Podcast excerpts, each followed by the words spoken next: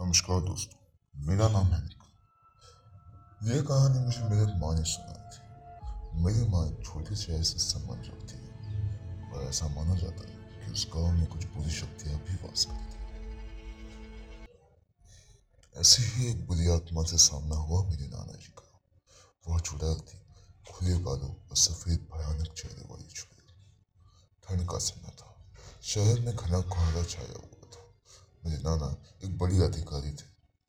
रोज की तरह उस दिन जब मेरे नाना अपना काम खत्म कर दफ्तर से घर की ओर जाने लगी तो रास्ते में पड़ने वाले बाज़ार से वह कुछ सामान लेने के लिए उनके बाकी साथी आगे चले गए और वो पीछे छूट गए। सामान लेते लेते उन्हें वक्त का पता ही नहीं चला और जब नाना ने अपनी घड़ी देखी तो वक्त देखकर उन्हें लगा कि आज घर पहुँचने में बहुत देर हो जाएगी। सोचा जंगल के रास्ते अगर जाऊँ तो जल्दी पहुँच जाऊँगा।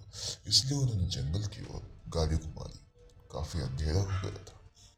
नाना जी तेज गति के साथ गाड़ी चला रहे थे, लेकिन उनकी गाड़ी के आगे एक औरत आ गई। उन्हें झटके से ब्रेक मारनी पड़ी जो औरत गाड़ी के सामने आई थी, वो तेज़ी से रो रही थी। नाना जी को लगा कि वो ज़रूर किसी मजदूर की पत्नी होगी जो रास्ता भटक गई है। रास्ता सुनसान था। इसलिए उन्होंने सोचा कि इस महिला की मदद की जाए। उन्होंने उस औरत से पूछा कि वो यहाँ अकेले क्या कर रही है? उसने कोई जवाब नहीं दिया। ज़ोर ज़ोर से रोने लगी। ऐसा लग रहा था मैंने सारा जंगल उसकी आवाज़ से गूंज रहा हो। नाना जी ने पूछा कि उसका घर कहाँ है? तो भी वह कुछ ना बोली। नाना जी ने उसे बोला कि तुम मेरे साथ मेरे घर चलो।